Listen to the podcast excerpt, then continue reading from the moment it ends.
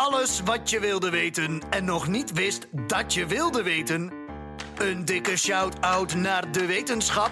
Dit is makkelijk praten. Hè, je spreekt een normale mensentaal, je spreekt eh, een computertaal en je spreekt wiskunde. Als jij de IKEA-handleiding van het universum schrijft, wat is dan de Zweedse naam van het universum? Zitten er dan een soort van modellen in die nog werken op MS-DOS-achtige constructies? Rechtstreeks vanuit het National Institute for Subatomic Physics. Nick Hef, dit zijn Sander, Adriaan en... En wie eigenlijk? Ja, Melissa van Beekveld, ja. Onderzoeker aan NICHEF naar fenomenologie. Dat Ja, krijg je gewoon in één keer uit. ik, heb de, ik heb het hele weekend zitten oefenen. Oh joh, daar heb ik ook meegemaakt. In het Engels is hij nog erger. Ph- Phenomenology. Ja, precies. Waar je de klemtoon legt. Oh, oh, oh. Ik heb dat zo vaak moeten oefenen. Ik moet even dat liedje van LL Cool J zo erin monteren. Heeft, heeft, hij, heeft hij een... Some things like a phenomenon. Ken je dat niet? Dat is, Nee? Oh, nee, nou, ken dat ik is de enige reden dat ik het woord uit kan spreken namelijk. En, en, en de de logie erachter is nog... Ja, het is wel... Het ja, is een precies. hele... Het is geen fenomenon. Het is nog iets meer dan dat. Ja, dat is waar. Het is, een, he- het is in ieder geval een hele bek vol. Dat kunnen we het wel over zeggen. Maar eh, ja, met Melissa van Beekveld dus. Eh, ehm, on- ja, wat ik al zei, onderzoeker eh, aan NICHEF naar kijken of het nog een keer lukt. Fenomenologie. Over eh, haar onderzoek, waar ze zich allemaal mee bezighoudt. En nog tal van andere dingen gaan we het deze aflevering hebben. Ehm, ja, we beginnen eigenlijk altijd met een hartelijk welkom, Melissa. Hartelijk welkom bij Makkelijk Praten. Ja, hartstikke bedankt. Hartstikke leuk. Ja, zeker. Ja, wij hebben, er, eh, wij hebben er zin in. Ehm, Wij zitten weer met z'n tweeën op een zolderkamer. Wij zitten met z'n tweeën op een zolderkamer, deze keer bij mij thuis. En jij zit in Ja. eh, Nijmegen, toch? In Nijmegen inderdaad. Op een eh, kamertje wat sinds maart mijn eh, kantoor is. Oh, jij bent wel echt eh, ehm, op, of is het, oh nee, wacht. Ja, gewoon nee, je het is een thuiskantoor. Ja, precies. Het is heel erg Oh, ja. geïmproviseerd. Eh, wat wel leuk is, is dat mijn plantenvoorraad echt eh, geëxplodeerd is. Ik heb overal stekjes van gemaakt en stekjes gekregen. En, eh, want ik dacht, ik wil wel een beetje in het groen zitten. Vind ik wel leuk. Oh ja. Wat is je favoriete plant? Nou, ik heb hier één. Ik weet eigenlijk niet hoe die heet. Is het een pannenkoekenplant? Nee, het schip, ja, die heb ik wel, maar dat is het niet. Het is wel zo'n, zo'n ja, het is een beetje zo'n hangplant. Die groeit, hij heeft witte en witte streepjes en groene blaadjes, zeg maar. En die Ja. groeit echt, die zie je met de dag groeien. Daarom is het mijn favoriete plant. Volgens mij heb ik die ook thuis. Ja, ik denk dat iedereen hem thuis zet. Ja. En er staat ook in, eh, in paars met groen. Oh, kijk. Oké, nou, maar, maar het is best wel, dus je hebt een beetje een groen, groen kantoortje gecreëerd. Ja, ja. Heerlijk, en ik zit aan mijn oude bureautje, ooit gekregen van eh, mijn ouders. Dus eh, ja, ik vermaak me hier wel. Ja, ja, wij zitten hier tussen de oude Disney-dvd's, een racefiets, En, een poef die, eh, eh, die obviously hier staat omdat hij niet genoeg is voor de huiskamer. ja, en- mooi. Oude foto's. en een- een en logeerbed dat is bezaaid met, Met zooi. meuk. Ja, dat is mijn. In deze kamer staat ook een logeerbed, ook bezaaid met zooi. ja, het idee is om dit ook nog weer iets, iets meer kantoor te maken. Maar ja, het weet je, als het werkt, dan werkt het toch? Het werkt, ja, dat is wel Dus. Ja. Hey, eh, Melissa, om even om af te trappen. Ehm, fenomenologie in Jip en Janneke taal. Waar hou je je dan mee bezig de hele dag? Ik zie mezelf als iemand die eh, de IKEA-kast van het universum in elkaar probeert te zetten. Alleen, Dat gaat nooit ik- goed, toch? nee, nou kijk, ik, het is erger dan dat. Want zowel de handleiding mist, of is in ieder geval niet compleet. En daarnaast, ja, hetzelfde als met een IKEA-kast. Je weet niet of je alle onderdelen wel hebt. En dat weet ik typisch ook niet. dus iets concreter. Je bent echt het bruggetje tussen eh, theorie aan de ene kant en experimenten aan de andere kant. En wat je probeert is die, die theorie in zo'n vorm te gieten dat de experimentalisten er iets mee kunnen. Nou ja, dus je hebt, je hebt, je hebt mensen die, die zitten eh, heel hard na te denken en op krijtborden eh, te tekenen hoe, eh, hoe het universum en, en de wereld zeg maar om ons heen eruit zou moeten te zien. Dus moeten zien. En dan heb je de, de mensen die eigenlijk, nou ja, om maar even zo te zeggen, proefjes doen ehm, Ja. om te zien hoe de, of, dat, of dat klopt. En jij, jij, bent daar, jij zit daartussenin. Jij Ja, ik ben de schakel daartussen. Dus ik probeer ook echt beide werelden, eh, werelden te begrijpen. Ehm, en inderdaad die verstaal- vertaalslag te maken. Precies. Dus jij, jij bent eigenlijk degene die die handleiding schrijft. Of ja, maakt. ja, dat probeer ik wel te doen. En, en tegelijkertijd ook te zeggen van... joh, eh, hier mis ik een schroefje en eh, hier mis ik een Oh ja. plankje. ja, oh, wat grappig. Goeie, goeie levendige vergelijking is het wel. Metafoor. ja. Oké, top. Leuk. Ehm, Ja, dan gaan we gewoon, eh, gewoon, eh, gewoon aftrappen. Ja. Een vraag, een antwoord en hup de diepte in. Ja, want eh, Melissa, we starten altijd met een paar random vragen. Die kunnen over van alles gaan. Raakt mm, nou, met een beetje aan jouw onderwerp, maar met een kwinkslag, om het zo maar te zeggen. Ehm, ben je er klaar voor? Ik ben er helemaal klaar voor. Laat me komen. Mooi zo. Eh, Adriaan, eh, take ja, it ik away. heb een vraag. Uh, als jij uh, daadwerkelijk de IKEA-handleiding van het universum schrijft, wat is dan de Zweedse naam van het universum? Oei, oei, oei. Had je mijn vriend moeten oh, vragen. Oh, dat is wel leuk, hè? Oei, oei, oei. ja, ja, misschien wel. Het is een wanhopige naam in ieder geval. Ja. Het, zou, het, zou, het, zou zo, het, maar het zou zo wel zoiets kunnen zijn. Ik vind dat altijd sowieso wel Oei, bizar. oei, oei. Toch? Bij IKEA, dat, het zijn natuurlijk allemaal, er is wel een heel systeem achter. Hè? Dat volgens mij zijn alle kledingkasten mannennamen, kasten. Ja. Maar, maar dat het toch vaak, omdat dan toch Zweeds iets verwants heeft aan Nederlands of zo. Of qua taal, dat het heel vaak ook een soort van bijna kloppend lijkt. Dat je, Ja. weet je, dat dan opeens de handlieg lijkt. En dan is het de schroevendraaier. Ja, ja, ja, ja, helemaal mee eens inderdaad. Ja, ik zeg al, het zou iets wanhopigs moeten zijn, maar ik weet dan net niet genoeg Zweeds om er iets van te maken. Maar we we kunnen bij oi houden, ik vind het wel een leuke. Ja. Oké. Ja, vind ik nou, ook. Ehm, ik, heb ook een vraag. Als ik eh, aan de slag ga hè, met eh 15 Minute Meals van eh, Jamie Oliver, hè, dat, dat kookboek. Ehm, en ik kom erachter dat zijn instructies niet kloppen, omdat het altijd eh, minimaal 45 minuten duurt om die eh, eh, 15 Minute Meals te bereiden. Doe ik dan aan fenomenologie? Eh, nee, sowieso Oh. moet je nooit een, een recept proberen op te volgen, dat werkt niet. Dat, wat dat Ah. betreft is het wel fenomenologie, denk ik. Ja. Want je krijgt wel een soort van... Dus ik zeg, je hebt geen handleiding. Dat is niet helemaal waar. Je hebt wel een handleiding, maar hij is gewoon niet compleet. En als je hem dan probeert uit te voeren, denk je, ja, die handleiding klopt helemaal niet. Dus wat dat betreft, het, het is wel hetzelfde gevoel als bij... eh, als wat, wat ik dagelijks ervaar. Dat je denkt van, ja, het zou toch zo moeten werken? En dan ga je er Totaal. doorheen. En dan denk je, ja, nee, dat is het niet. Dat klopt gewoon niet. Totaal, ja, precies. Dus het, het gevoel wat je hebt bij als je zo'n 15 Minute Meals van Jamie Oliver doet, is, is totale wanhoop en frustratie. Ja, omdat het oh niet in mijn god, 15 minuten ja. lukt. Ja, ja, ja. En al die gevoelens van, oh nee, weet je wel, je bent te dom hiervoor, dit kun je niet. Je moet een nieuwe Jamie Ol- Oliver worden, anders lukt het niet. Ja, nee, eh, dat. ja, het, is wel, het is wel mooi, want ik, ik heb niet heel scherp en heel ehm, concreet voor me wat je nou doet op dagelijks basis. Maar ik heb al wel heel erg het idee dat je, dat je met heel veel frustratie vaak doorheen gaat. Dus ja het is een mengelmoes, denk ik. Van, van, Ja, Dus ik weet niet, eh, wat, je kent het denk ik ook met sport of zo. Ik weet niet of iemand van jullie hardlopen doet of, of bergwandelen. ja. dat soort dingen, dan is het eigenlijk... Het is heel leuk dat je het aan het doen bent, maar tegelijkertijd is het ook wel frustratie. Totdat je thuis komt. Dan denk je, oh, dat heb ik toch wel goed gedaan. Of met bergwandelen, totdat je op de top Ja. staat. Dan denk je, ja, dit was Ja. vet, man. Ik heb het allemaal gezien. Maar ja, daarna moet je weer verder, want je bent er nog niet. Nee, dan moet je, de volgende dag moet je weer opnieuw.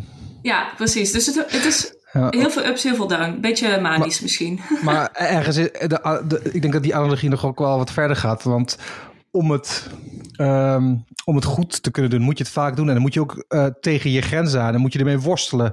Oh, en zeker. Zo, want anders wordt ja. het niet beter. En het universum lijkt me ook juist een van de dingen die zo ondergrondelijk is. Ja, dat het heel logisch is dat je er dagelijks mee worstelt. Omdat het zo bizar is. Ja, Dus nee, ergens dat- moet je dat ook alweer omarmen, denk ik, die frustratie lijkt me. Ja, ja, dat kan ik wel vertellen. Ik vond dat in het begin ook wel heel lastig. Omdat je natuurlijk Ja. van een schoolssysteem komt waarbij er een goed antwoord is en een fout antwoord is. Ja. Ja, En ik Ja. heb die eh, mindset echt moeten veranderen. Dat het ineens was, ja, maar mensen weten het antwoord niet meer. En eh, er is geen goed of fout.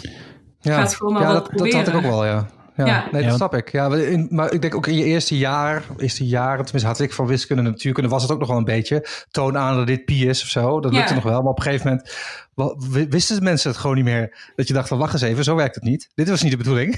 ik kom hier voor Ja. antwoorden. Ja, Maar, bij eh, mij ja, kwam dat nee, echt pas ja. in de stages. Dat ik ineens dacht Ja. van, oh wacht, maar deze mensen... En dat is ook niet erg dat je het niet weet. Terwijl Ja. inderdaad, in, in, in het systeem wat wij hebben, is het heel erg. Dat is, als je het antwoord niet weet, dan is het fout. Dan doe je iets Ja. fout. Want in die Dus werkelijkheid, in die werkelijkheid ehm, le- leef ik bijvoorbeeld wel. Hè? Dat ik, ik ga er altijd toch een beetje vanuit dat je, nou ja, weet je, dat, dat er een soort van al, al toch al wel een alomvattend model is om alles te, alles te verklaren. Maar eigenlijk zeg je ja, die, dat model wat we hebben of hadden, dat is er, dat is er niet helemaal meer. Of dat Nou, werkt niet helemaal kijk, meer. eh, het model wat we nu hebben, dus dat heet het standaardmodel, zullen we dadelijk iets meer over vertellen, denk ik. Maar dat, dat model, dat, dat doet het heel erg goed.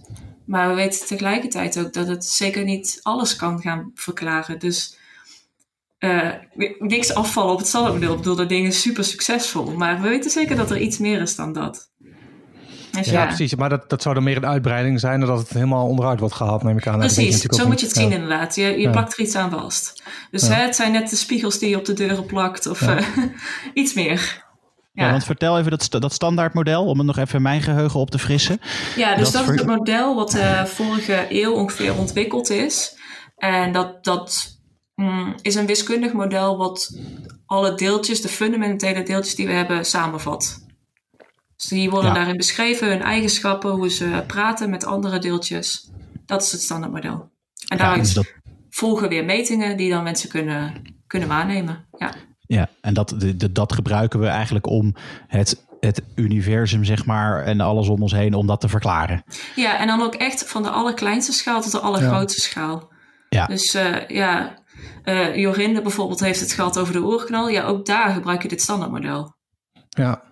Ja. Maar op de allergrootste schaal gaan er natuurlijk ook weer dingen mis. Maar dat, dat, ja, dat hoeven we niet over te hebben. Maar... Dat klopt. Ja, Daarom zeg ik, het, het wankelt wel. Als ja, precies. In de deeltjesfysica experimenten doet het Salabodel het heel goed.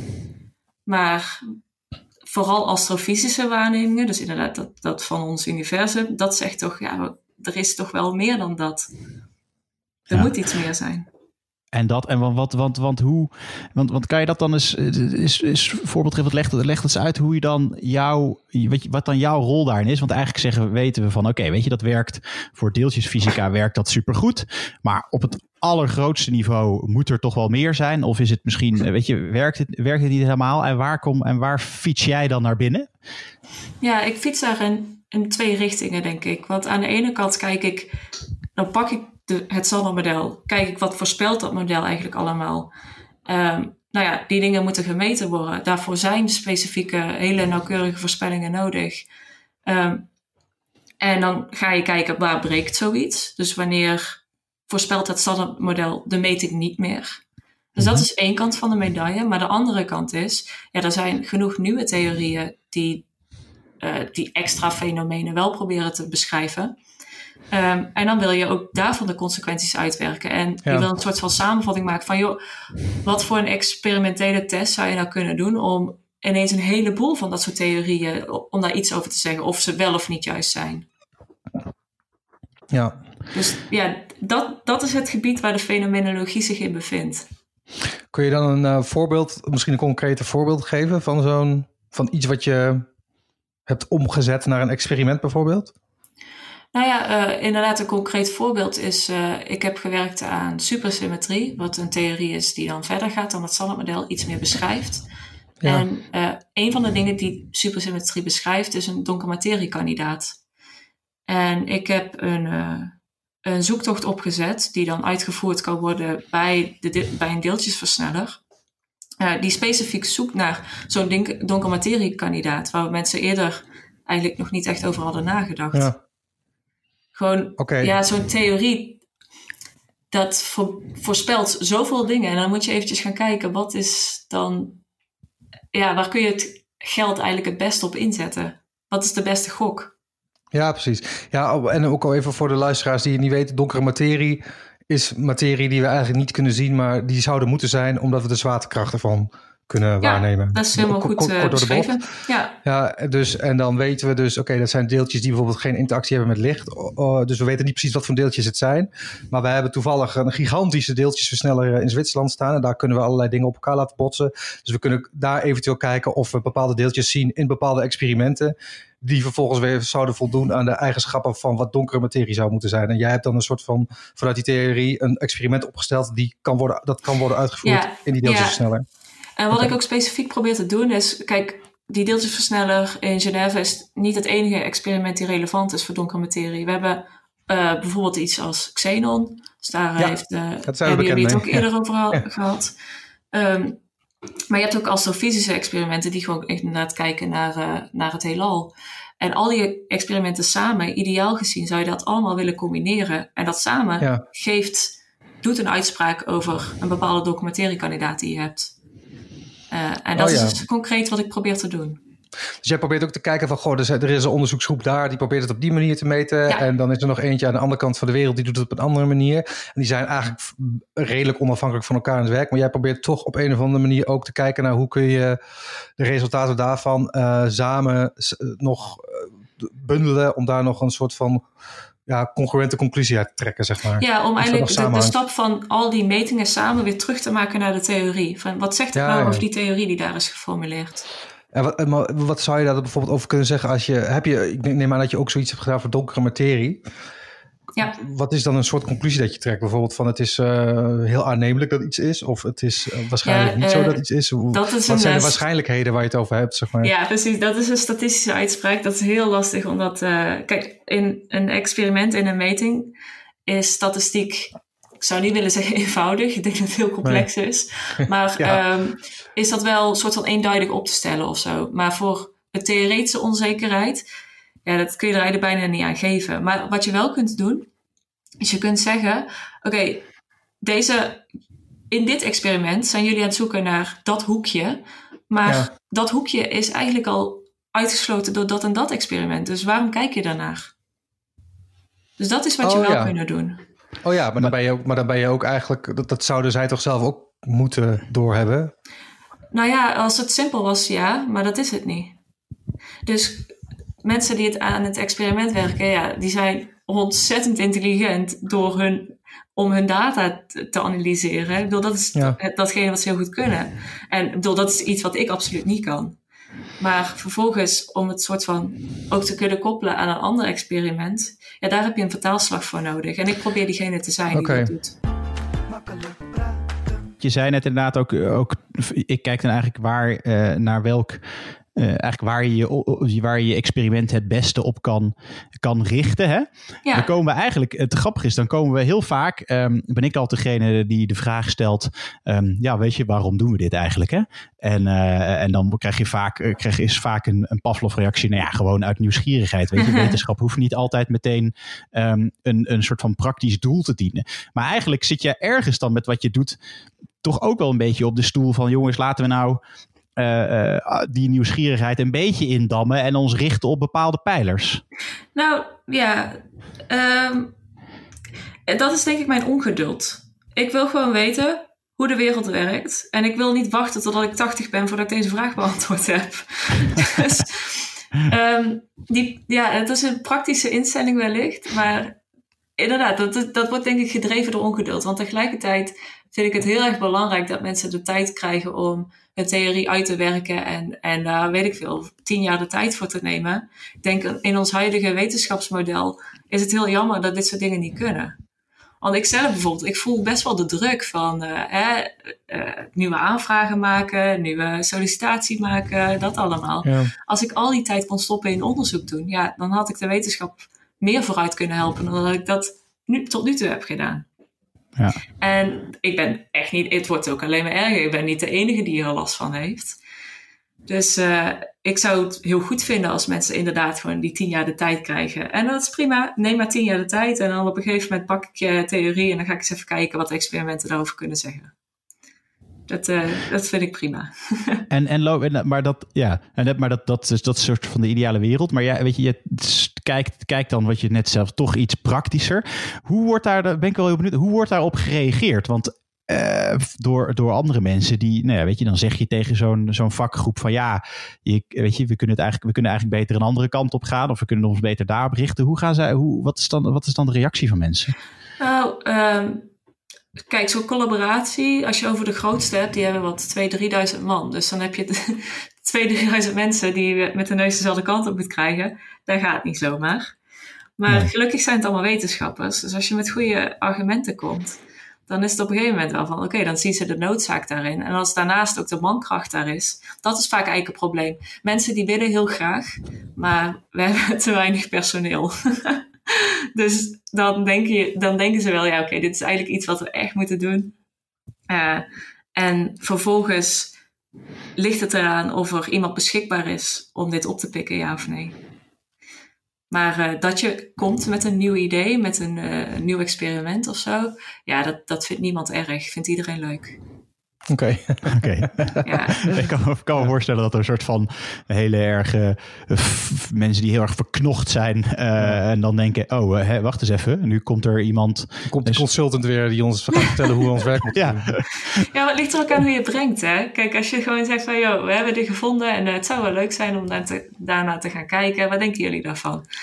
En eh, ja, als je ze probeert mee te nemen in je verhaal, ja, dan kunnen ze er zelf een keuze over maken. En natuurlijk zullen er mensen zijn die denken, nee, dit is mijn theorie en dit, eh, dit zal de theorie van alles zijn. En die mensen, die heb je. Ehm, Ja. Maar ik zeg al, tegelijkertijd zijn deze mensen ook wetenschappers en die zullen op een gegeven moment echt wel denken van, hé, hey, alle data wijst die kant op. Goh, misschien moet Ja. ik meegaan. Ja, natuurlijk, dat is ook wetenschap. Ja, Ja. ja. ja. precies. eh, je, je verandert je hypothese als je, als je data verandert. Heb jij een, ehm, heb jij een specifieke onderzoeksvraag Eh, gehad toen voor, je, voor je promotie? nee, nee. eh, mijn, eh, mijn promotie is eigenlijk grotendeels vrij geweest. Dus de grote Oh, dat is vraag... lekker. Ja, ja. nou, het past ook wel bij mij. Ik ben veel te eigenwijs om. eh, ik ben, weet je, ik, ik ga kijken naar, oh, misschien dat, misschien dat. En dan heb ik heel veel van die zijtakken. En op een gegeven moment denk ik, ja, hier zit misschien iets in. En dan gaan we dat proberen. Oh, dat vind ik wel bijzonder, want ik kan me ook heel goed voorstellen als je een promotietraject ingaat, dan moet je natuurlijk wel een soort stip aan de horizon hebben. Je moet bepaalde publicaties hebben gedaan en zo. Maar jij bent er heel vrij ingegaan. Wat Nou, bij kant... ons is het ook niet zo dat Ja. we een aantal publicaties moeten hebben. Dus dat is heel oh, dat scheelt. Eh, ik denk niet dat je op nul publicaties kan promoveren. Maar eh, het is niet dat je er vijf moet hebben of zo. Oké, oké. Ehm, en eh, daarnaast had ik heel erg geluk met mijn begeleiders. Ik bedoel, die waren allebei ook van, eh, joh, dag tot maar heen. En eh, wij vinden het al lang prima. dus dat is heel erg fijn. Ja. Ja. Ja. ja, nee, maar dan heb je op een gegeven moment heb je wel een soort van onderwerp gevonden waar je van dacht, daar ga ik me eens even tegenaan bemoeien. Of, of je- of je zag iets wat, wat je heel interessant vond binnen Ja. de onderzoeksgroep. Of, Ja, zo, zo kun je het wel zien inderdaad. Ik had, ehm, dus er was wel een kader geschetst waarbinnen Ja. we moesten werken. Dus dat, dat heb ik wel een soort van aangehouden, hoewel ook niet helemaal.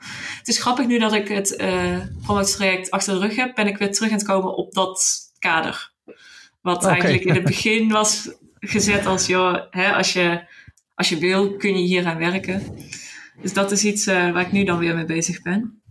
Maar ik vond tegelijk, terwijl ik de, PhD aan het doen was, dus ik heb er een half jaar aan proberen te werken, maar ik begreep op dat moment gewoon echt nog niet genoeg. Dus dan probeer je dat fundament een beetje meer te gaan leggen. En dan zie je weer allemaal andere interessante projectjes, waarvan ze Ja. dan ook zeggen van ja, prima, als je daaraan wil werken is ook goed. Dus ja, ik had daarin ook heel veel geluk gehad gewoon. ja, ja, misschien. Of dat heb je ook afgedwongen wellicht. Ja, een combinatie. Ik ben ook niet iemand die in een kooitje moet stoppen en moet zeggen, Nee. ga maar dit doen. Dat, dat past niet bij mij. Nee, maar dat kan wetenschap natuurlijk wel heel erg zijn. Ehm, ja, maar en, en bijvoorbeeld, waar, waar- waar, ben je op dit moment mee bezig? Want je bent natuurlijk gepromoveerd, maar dan moet je een postdoc gaan doen. Maar heb je dan nog steeds die vrijheid? Ja, ook dat heb ik afgedwongen. Dus dat is, goed. dat is eigenlijk, ja, ik, ik dacht achteraf, oh, dat is echt het domste wat ik ooit heb kunnen zeggen. Dus ik ga een postdoc doen eh, in Oxford, bij Gavin Salam heet hij. En Ja, ehm, Wat goed zeg. wat hij vroeg tijdens het interview, zei, ehm, zei hij van ja, eh, en als we je nou een, op- een opdracht geven, in hoeverre zou je er dan in meegaan? Toen zei ik, ja, sorry, maar dat past niet bij mij. Als jij mij een opdracht wil geven, dan, eh, ja, dan moet je mij niet aannemen. ik, dacht echt, ik heb daar wakker van gelegen dat ik dat heb gezegd. Oh, dat is eigenlijk heel goed geweest. ja, nee, dat, dat is eigenlijk juist hetgeen waarop ik ben aangenomen uiteindelijk. Maar ja, dat Oh, wist je mooi. natuurlijk niet, want het klinkt heel negatief, Ja. zo'n antwoord. Ja, Dus ik maar heb er ook ook wel echt nog over- eigenzinnig. Ja, ja. dat kan niet iedereen waarderen. En, en, waar, en waar ga je dan nu, want je, wanneer, wan- waar ga je dan nu mee aan de slag als eerste? Hoe ziet, hoe ziet, dat, dus hoe, ziet dat eruit? Je landt zo direct in, eh, in eh, of je gaat met de trein of de boot, maar je bent zo direct in Oxford. En wat, dan, wat, ga, je dan, wat ga je dan doen? Nou ja, eh, hopelijk kunnen we naar de universiteit. dat is dan de Ja. eerste. Maar inderdaad, als dat kan, dan uh, het eerste wat ik ga doen is met iedereen praten die daar zit. Dus het is een geweldige groep. En uh, ik ben heel benieuwd wat voor ideeën daar allemaal rondfietsen. Nu heb ik zelf ook wel een idee. Namelijk, ik wil heel graag de experimentatoren die gebruiken software om hun data te voorspellen. En vervolgens gaan ze de data soort van vergelijken met de uitkomst van die software. En als dat overeenkomt, dan zeg je, yo, mijn meting is gelukt, standaardmodel klopt. En als het niet overeenkomt, dan zeg je, joh, we hebben weer gevonden wat iets extra is. En wat ik wil gaan doen, is ik wil graag aan die software gaan werken om dat iets uh, toch, ja, mm, nauwkeuriger te maken. Iets dichter bij de natuur te maken. Want wat je nu nog ziet, is dat, uh, dat bij sommige processen precies die, de software, dus echt de theoretische input, uh, limiterend is. Als we dat beter krijgen, dan zouden we ook een betere meting kunnen maken. Oké, en wat, want hoe, hoe, want hoe werkt dat soort software dan? Want, dat, uh, want software bouw je natuurlijk altijd inderdaad op basis van een uh, soort van theoretisch wiskundig model. En wat, ga, wat zou je daar dan aan gaan uh, veranderen? Word je, maak je het dan dynamisch of zo? Om maar even een buzzword erin te gooien. Wordt het dan een soort van zelflerende software? Wat, wat kan je daaraan veranderen? Nou ja, een van de ideeën speelt, ik bedoel, machine learning is nu iets wat heel erg opkomt. En een van de ideeën is inderdaad wel om machine learning daarin te gaan gebruiken. Uh, zodat het allemaal bijvoorbeeld iets sneller wordt of zo. Maar dat is niet zozeer waar ik aan wil gaan werken. Ik wil echt werken nee. aan de natuurkunde erin. Dus uh, we proberen alles te modelleren met, met natuurkundige processen die je inderdaad dan uit je theorie krijgt. Maar um, kijk, ideaal gezien zou ik alles tot in de perfectie willen modelleren. Maar je hebt ook nog zoiets als computertijd. En als de computertijd dan oneindig wordt om dat te doen, ja, dan, dan moet je een keuze gaan maken. Mm-hmm. Maar ik denk dus nu met, met nieuwe technieken kun je wel iets dichter bij de natuur gaan staan zonder dat je heel veel uh, computerkracht op, daarvoor moet opgeven, zeg maar. En oké, okay, dus je zegt eigenlijk, de, uh, dus, dus, die, dus wat er nu in zit aan software, is misschien ook ooit op die manier erin gestopt. Misschien vanwege die begrenzing van de computertijd. Oh, zeker. Ja, 100% zeker. Ja. Ja. Dus is het, is, werken ze dan dus zeg maar, ik krijg nu een beetje een gek beeld. Zitten er dan een soort van modellen in die nog werken op, uh, uh, op, op MS-DOS-achtige constructies met een, met een Pentium 1 processor? En, ja, dat niet, en, maar het is wel allemaal en geschreven. Ja. Nee, nee, nee, dat, zo moet je het niet zien. Het is wel allemaal geschreven in Fortran, dus wat dat betreft is het een beetje een dinosaurus uh, ja. software. Maar kijk, daar gaan we verder niks aan doen. De taal is allemaal prima. Maar uh, er zijn bepaalde keuzes gemaakt van welke processen wil je wel modelleren en welke niet en waarom. Ja. En nou ja, ik denk die keuzes moet jij continu gaan herwegen van zijn dat nog wel de goede keuzes op dit moment. Ja. Dus zo moet En je dat- het zien. En, zit dat, en dat zit dus enerzijds aan dat je zegt, joh, de, misschien is de, de rekenkracht inmiddels eh, goed genoeg dat je dingen kan, kan toevoegen. Maar eh, wat, wat is een andere factor om daar eh, in, in, mee te nemen, wat je zou toevoegen? Nou, ook om precies te begrijpen wat doet zo'n code nou eigenlijk. Want het wordt op een gegeven moment, ja, ik zou niet willen zeggen een black box, maar hoe um, binnen natuurkunde de software is geschreven, is heel veel is op kans berust. En dan ben je op, op een gegeven moment weet je niet meer precies wat er gebeurt, behalve dan dat het wel lijkt te kloppen met het experiment. En ik wil die vraag proberen te beantwoorden van, joh, wat gebeurt er nou eigenlijk intern in die code? En ik, begrijp me dat het uh, abstract gaat worden, maar uh, ja, um, Want hoe, ja, ik probeer het even duidelijk scherp te krijgen. Want je zegt het wordt zo'n soort van black box. Maar hoe is dat dan zo geworden? Want ooit heb je, de- hebben mensen dat geschreven. Maar is er dan bijvoorbeeld, ik noem wat, zoveel bij elkaar gestopt. dat je op een gegeven moment eigenlijk Nee. een beetje de draad. Uh, nee, dus het is compleet overzichtelijk. En je weet vanuit een uh, programma technisch as- aspect precies wat er gebeurt. Maar wat je niet precies weet is in hoeverre dat overeenkomt met de natuurkunde. Die je Oké. hebt willen modelleren. En die vraag, dat is een specifieke vraag waar ik dan na- naar wil gaan kijken. Eh, even iets concreter stel je voor, ik zou, eh, als we het heel simpel houden, ik zou bijvoorbeeld programmeren in een bepaalde taal dat ik een balletje laat vallen. Noem maar wat. Ja, Eh, dus dan programmeer je waarschijnlijk Newtoniaanse ja, zwaartekrachtstheorieën. Uh, want dat klopt tot en met uh, echt de zoveelste cijfer naar de komma. Maar dat is niet letterlijk wat er gebeurt. Wat er letterlijk gebeurt is de algemene relativiteitstheorie, denken we nu.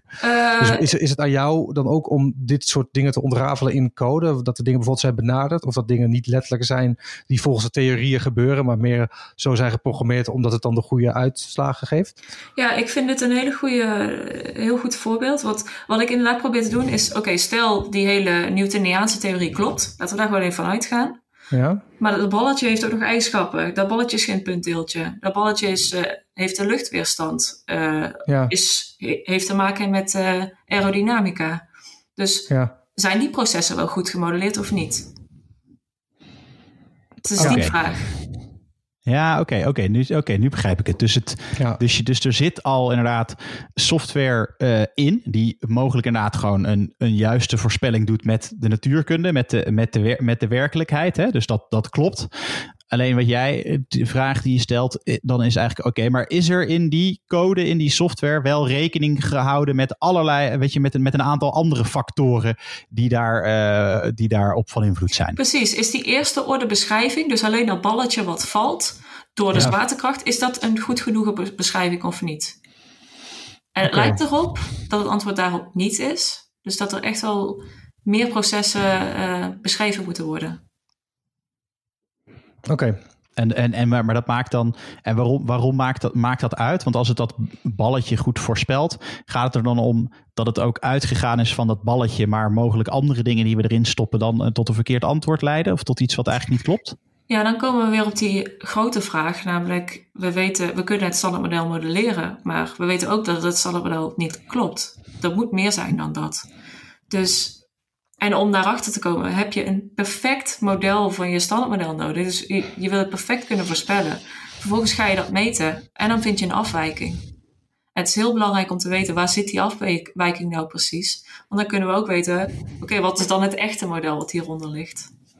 Ja, oké. Oké, dus dat is eigenlijk de wetenschap die je bedrijft. Alleen, wat, wat het probleem dus ook is, is dat je niet... ehm, dat je nog een slag hebt tussen het, dat, de daadwerkelijke theorie en het voorspellen... en dat dat in een computer gebeurt en dat daar gewoon nog dingen mis kunnen gaan. Kort door de Ja, bocht. ja, uh, maar dat ligt niet zozeer aan de computer. Hè? Dat ligt gewoon echt... Nee, dat ligt aan de beperkingen die je hebt in het model... die je dan... die Ja. in de code inderdaad zitten. Ja. Precies, ja. Zo, dat is wel pittig zeg. Want dan moet je echt, uh, dan moet je, ja, maar je moet echt verschillende talen spreken. Uh, haast letterlijk. Ja, uh, hè, je spreekt een normale mensentaal, je spreekt computertaal en je spreekt wiskunde. Ja, ja, dat lijkt me heel lastig. Nou, leer je wel. Jij, ja, ja, nee, ja. jij wel. Wordt een beetje, wordt een beetje weggewaard. Oké. Nou, weet je, dat, Iedereen kan het. Weet je, ik had gisteren, uh, ik was gisteren bij mijn ouders en um, toen was mijn moeder iets aan het kijken van uh, Maan en Romy Montero, die aan het zingen waren, een liedje van Beyoncé. En toen zei Beyoncé, toen zei zij van, oh Beyoncé, dat is toch een powervrouw, die vrouw kan alles. En Ja. toen keek ik mijn vader aan. Ik zeg, ja, geen natuurkunde. en dan spat die schoot keihard in de lach. Ik denk ook, kijk, hè, Beyoncé daar laten, ik vind het ook een powervrouw. Maar het is gewoon net waar je je aandacht op, op, op vestigt. En Ja. voor mij was dat natuurkunde. Ja, Ook vanaf ligt, jongs af aan. Ja, precies. Dat is gewoon echt iets je- wat ik heel gaaf vind. En als je dan, ik was super bang van programmeren. Maar op een gegeven moment ga je dat leren. En dan denk ik, oh ja, het is eigenlijk heel logisch. Het zijn Ja, hele ja, logische stappen die je daar moet zetten. Het Dus- is natuurlijk waar je, waar je passie en je aandacht ligt en Ja. je talent ook wel. En, Ja. eh, en ook Ja. denk je doorzettingsvermogen. Wat is ook waar iedereen die zoveel duizend uur steekt in tennissen kan op een bepaald niveau uitkomen, toch? Dat is toch, eh, dus misschien Ja. is dat die, Volgens mij is het 10.000 uur inderdaad. Als Ja. je 10.000 uur iets doet, dan, dan word je er, nou ja, op zijn minst goed Beter in. Ja. ja. ja, maar als je beter wordt en je bent nog steeds heel erg slecht, dan is het een klein beetje jammer. Ja, maar dat kan ook. Ik bedoel, je kunt Ja, ook gewoon eh, helemaal geen aanleg hebben voor iets. Ik kon bijvoorbeeld ook helemaal niet programmeren. ja. Maar meer gewoon dat ik eh, chaos in mijn hoofd heb en het allemaal niet werkte. Hey, en wat je zei net, dat, dat, weet je, dat ik was daar bang voor. En je had het net over, eh, over- dat, dat, dat jij hierop bent gaan, eh, op gaan richten. Want wanneer eh, wist je dat je hiermee aan de, aan de slag wilde gaan? Of wanneer wist je eigenlijk dat je wetenschapper wilde worden? Ja, dat wist ik eigenlijk pas heel laat. Dus de hele, basisschool en ook een heel groot deel van de middelbare school dacht ik dat ik dierenarts wou worden.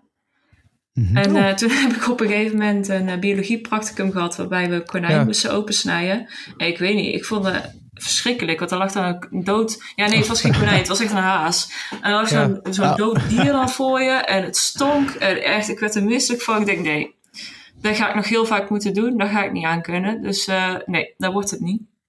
En eh, vervolgens dacht ik, ja, maar wat dan wel? Want dit was mijn droom, hè. Vanaf kleins af aan wou ik dierenarts worden. Toen Ja. dacht ik, ja, wat was er dan nog meer? En eh, ik heb heel langzaam eigenlijk de stappen gemaakt naar sterrenkunde. Dus in het begin ook geen natuurkunde. Ja. Ehm, en de reden dat het zo langzaam ging is wel omdat ik eh, toch wel een beetje werd tegengehouden in, op de middelbare school. Van ja, Oh hè, ja, ja dat, toch dat klassieke verhaal van hè, je bent een meisje en eh, ik weet niet of je het wel allemaal kunt. Ik heb dat toch wel meegemaakt. Niet dat het letterlijk, werd- ja, niet dat ik letterlijk werd gezegd van joh, dit zou jij nooit kunnen. Maar ik weet dus nog bijvoorbeeld een moment dat ik met mijn wiskundeleraar had.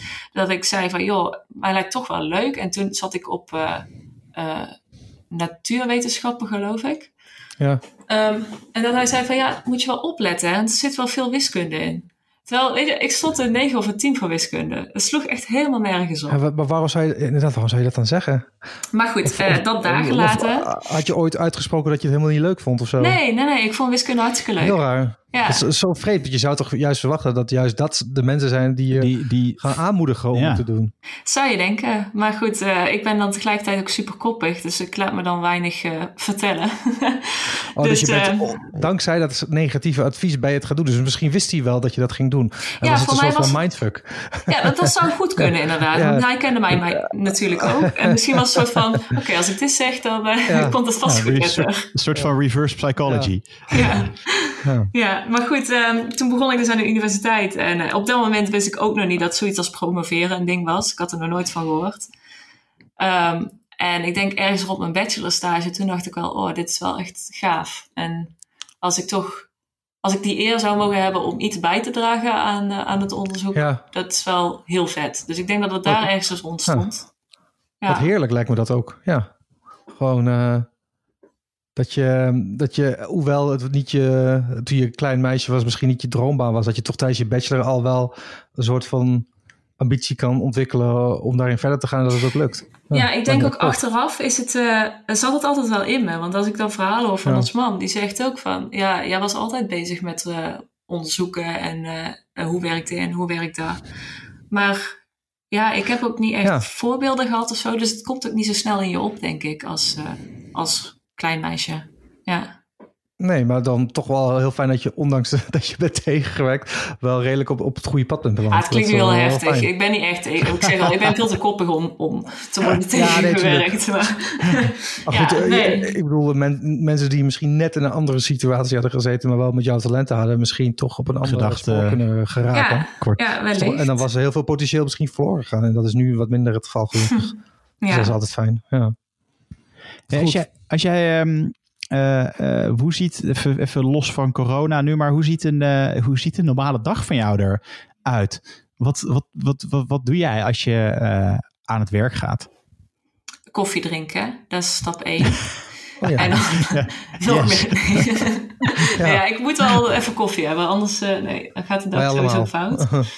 Maar ehm, ja, ik begin vaak de dag, eh, het klinkt misschien een beetje saai, met, eh, eh, er is een, een website, heet Archive.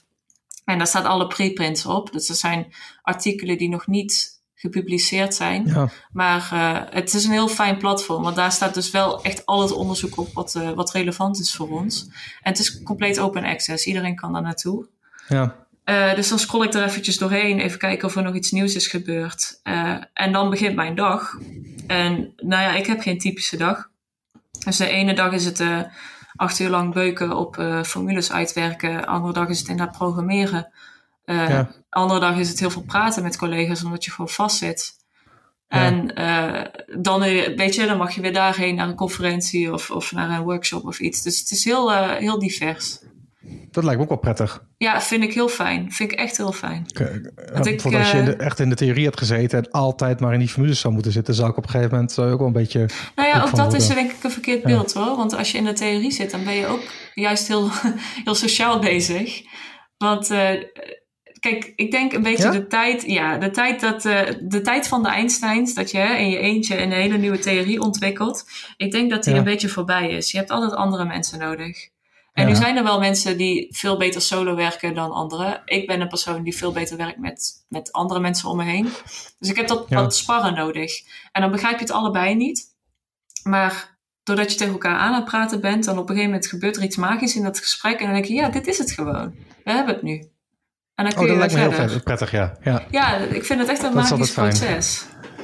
Ehm, En dat, dat is gewoon, het, het is, dat, dat ontstaat dan dus door gewoon een soort van discussie en debat en vragen aan elkaar stellen of elkaar uitdagen. Ja, nou ja, eh, vergelijk het met. Ik probeerde net uit te leggen hoe, hoe die code dan werkt, hè, hoe je dat eh, Ja. verbetert. En dan zegt eh, dan wel Adriaan, dan wel San, ik weet eigenlijk niet wie van jullie het zei. Die zegt van ja, en kun je het niet vergelijken met het modelleren van een balletje? En dan denk ik, ja, ja dit, dit is inderdaad wat ik bedoel.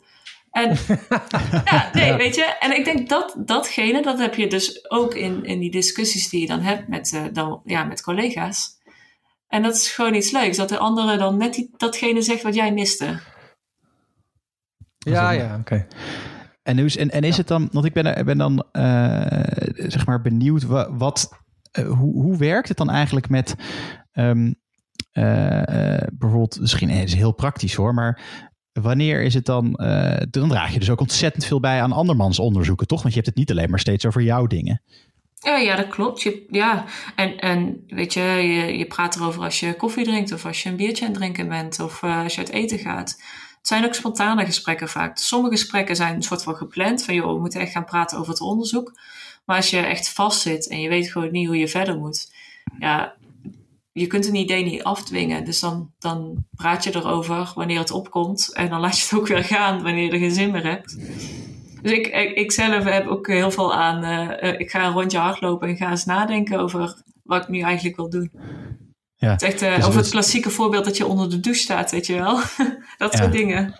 Ja, dat is precies waar ik aan moest denken. inderdaad. Dat, je, dat, dat, dat, dat dan het soort van het Eureka-moment ontstaat. Ja, ja in ieder geval wel de volgende stap. Kijk, je moet het altijd nog gaan uitwerken. En dat, dat is eh, zitten op een bureaustoel en eh, ploeteren. Dan wel met de computer, dan wel eh, met de hand. Maar dat, die stap daarvoor, waar moeten we nu heen? Ja, dat doe je denk ik in heel veel in overle- ver- overleg. Ja. En inderdaad gewoon nadenken. En dat dwing je niet af. Dat gebeurt of dat gebeurt niet. Hede, ehm, jij bent eh, die, die gesprekken en, en alles wat jij doet, leidt uiteindelijk tot een, van de theorie tot een vertaalslag naar experimenten. Dus die, die worden uiteindelijk ook wel, eh, daar gaan mensen mee aan de slag. Heb jij een voorbeeld van iets wat waanzinnig goed ging, of misschien juist echt nou ja, waanzinnig mislukte? Heb je ben je daar wel eens tegenaan gelopen? Eh, ja, waanzinnig mislukte. Ik weet niet zo goed. Niks mislukt eigenlijk. En wat wel gebeurt is dat je compleet vastloopt. En dan heb je het idee, ja, wat moet nou? Ik, eh, ik snap hier helemaal niks meer van. En hoe moet ik nou verder? Maar, eh, en dat, dat voelt op dat moment echt als een mislukking. Het voelt ook echt niet fijn. Maar ja, dan ga je weer even terug. Probeer het grote plaatje te zien. En dan denk je, joh, maar misschien kan ik dit draaien naar iets wat wel succesvol is. En eh, in mijn promotie heb ik letterlijk zoiets meegemaakt. Dat we iets aan het proberen waren. En het lukte maar niet, lukte maar niet. En dat we op een gegeven moment inderdaad een andere draai hebben gemaakt. Die wel bleek te werken. Dus ik denk echt om te praten over een mislukking. Dat, en tegelijkertijd een succes vind ik ook lastig. Een succes zou zijn, we vinden donker materie. Dat zou een geweldig succes zijn. Maar dat soort Ja. successen zijn zo uniek. Eh, Ja. In mijn korte carrière is zoiets nog niet voorgekomen. Ja, oké, we hebben de zwaartekrachtsgolven, maar daar had ik natuurlijk minder mee te maken. Ja, maar het is wel ook wel, eigenlijk is het in die zin ook wel een hele, eh, heel fijn, zeg maar, want het maakt niet uit, want of, of het bevestigt misschien wat je, eh, wat je dacht en dan is het een, eh, in die zin een, een, succes, of het bevestigt dat niet en dan dus dan is het, dan zet het deuren open voor een, eh, een nieuwe kijk op dingen. Ja, ja, dat is de optimistische kijk erop. Ik kan je vertellen, als je er inderdaad in zit en je loopt vast, dan, dan, ja, dan is het lastig om optimistisch te blijven. Moet je eventjes eh, die knop opzetten in je hoofd. Ja, dat kan ik me wel voorstellen. Ja, Ehm, maar dan is het misschien. eh, eh, en misschien is het ook. Misschien is het, misschien is het dan ook wel groter dan.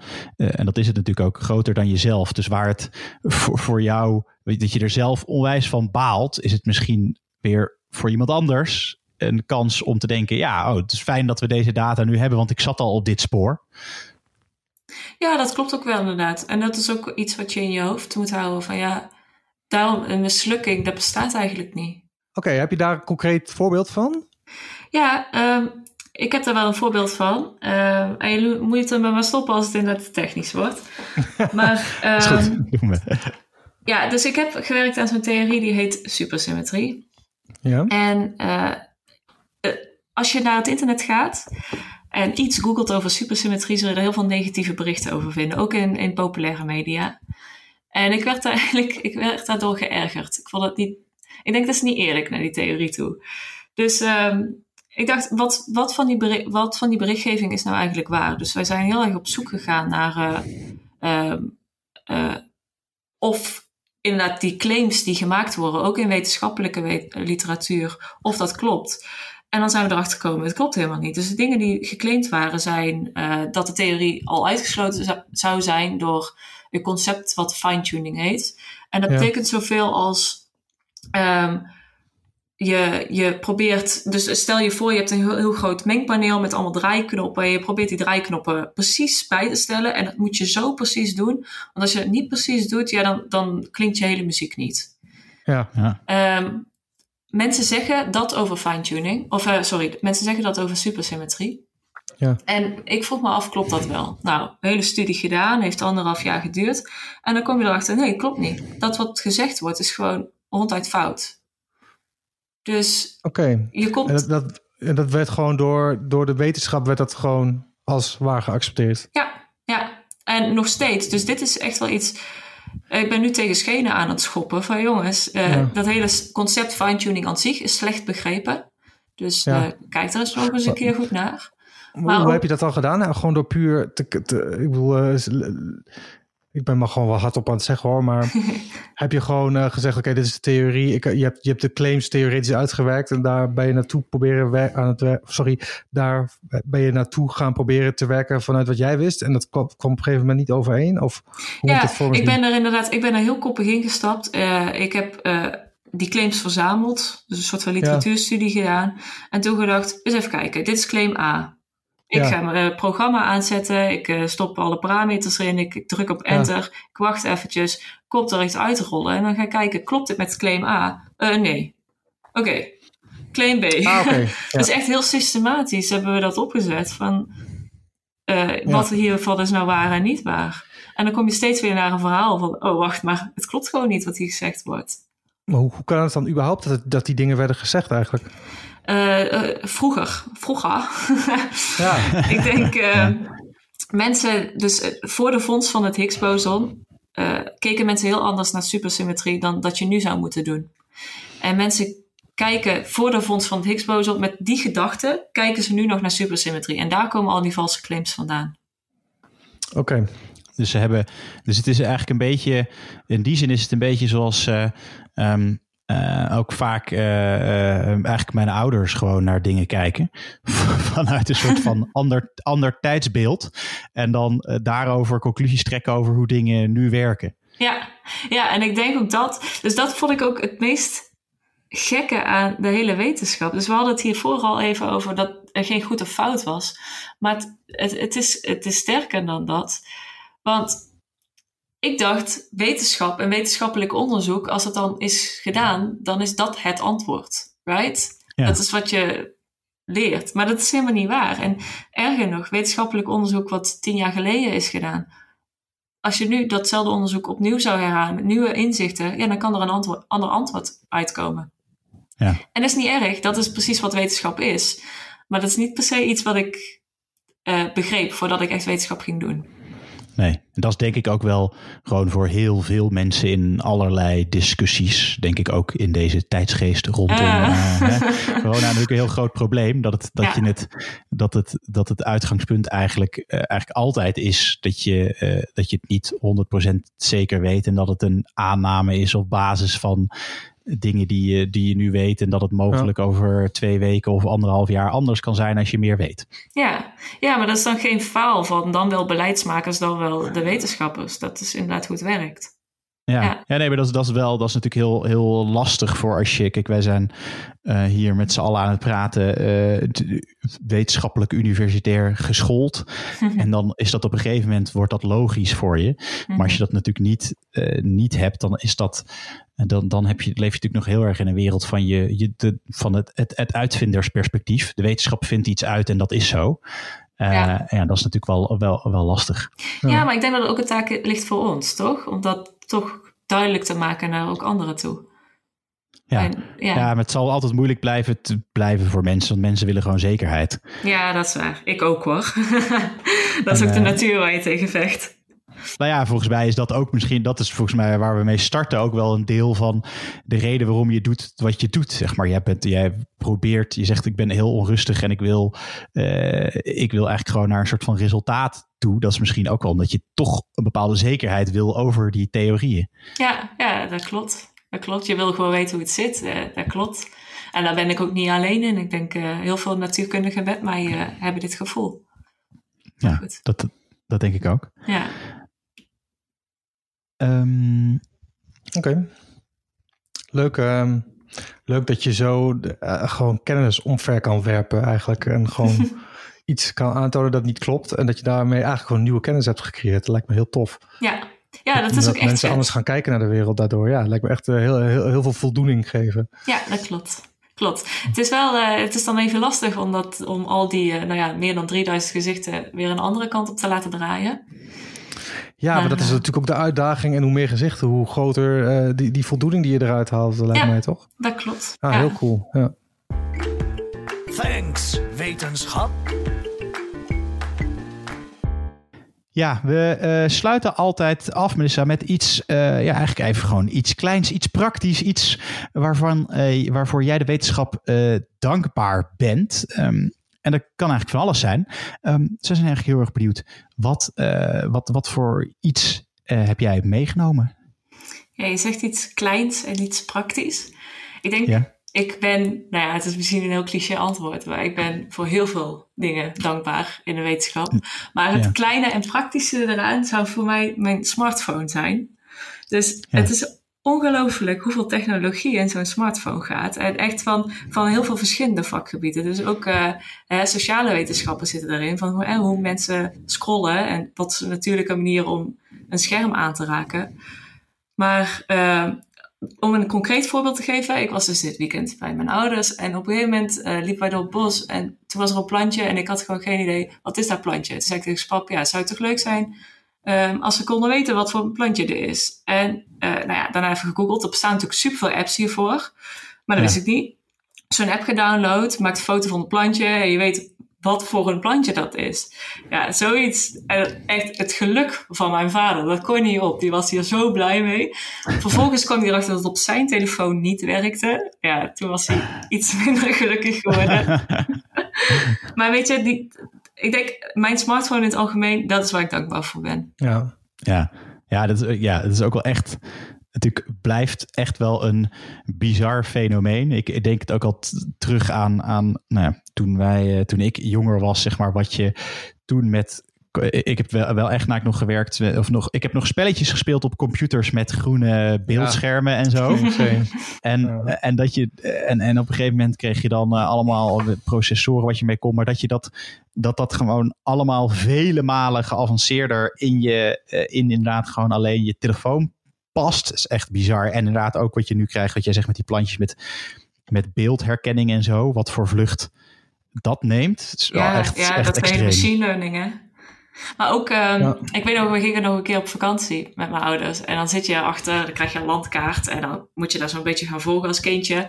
En ik heb dan op een gegeven moment gezegd, het zou toch vet zijn als, jij, als er een soort van een puntje is wat dan meebeweegt of zo. Maar ja, dat was ja. in de tijd, toen bestond al dat smartphone. En nu heb je dat gewoon. Je, je kijkt naar Google Maps en ja. het ding beweegt mee. Ja. Dus, ja, ja, gewoon op je wenken bediend. Nee, precies. ja. Nee, het is echt een, uh, ja, vind ik ook, het is een waanzinnige, waanzinnige uit, uitvinding. Ja, vooral ook met hardlopen. Dat, dat zat ik mhm. laatst te denken. Dat je, dat vroeger kon je eigenlijk haast niet goed hardlopen, omdat je dan moest je echt precies weten wat je afstand was. Dus moet je echt op een renbaan. Anders weet je niet wat je tijd is. Dan kun je niet echt ja, kun je wel verbeteren natuurlijk. Alleen je kunt het nu zoveel secuurder doen. Dat het veel makkelijker is om gewoon eh, heel rustig te trainen en steeds sneller te worden. Ja, ik raak ook wel eens zoiets bizar met hardlopen. En dan is het ook ja, fijn niet, om ja. de weg terug te vinden. ook dat. Ja.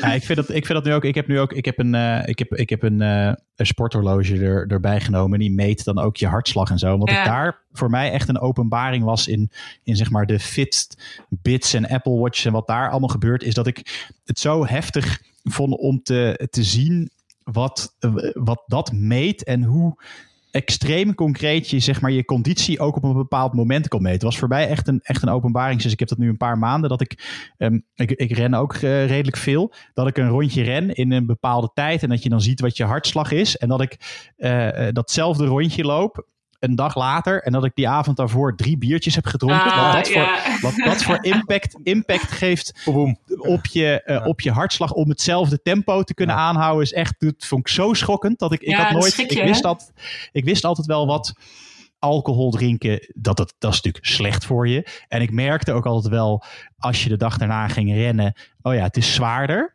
Maar als je dan zo concreet opeens op je horloge ziet hoeveel harder je lichaam moet werken om hetzelfde te kunnen bereiken, vond ik echt heftig. Ja, ja. Ja, die alcohol is uh, slecht voor je. ja. en, uh, maar ja, goed, maar dat, dat, dat het dat überhaupt allemaal kunnen meten en dat het natuurlijk allemaal mee wordt, is natuurlijk echt wel, uh, echt wel briljant. Um, ja, Melissa, dank je, dank je wel voor dat je bij ons te gast wilde zijn. Ja, jullie ook bedankt. Hartstikke leuk. Um, ja, wij uh, uh, zijn, er, uh, we zijn er over twee weken weer met een, met een nieuwe aflevering. Um, en tot die tijd, volg ons op Spotify, iTunes en alle andere podcast-apps natuurlijk. En op de social media's, Twitter, Instagram. Um, en dan eindigen we zoals altijd met een woord van dank. Uh, in de eerste plaats uh, aan Nick Hef, maar ook aan de Universiteit van Amsterdam en Wageningen University and Research. Want zij maken makkelijk praten podcast mogelijk. Uh, tot over twee weken. Doei. Doei. Doei. Tot de volgende.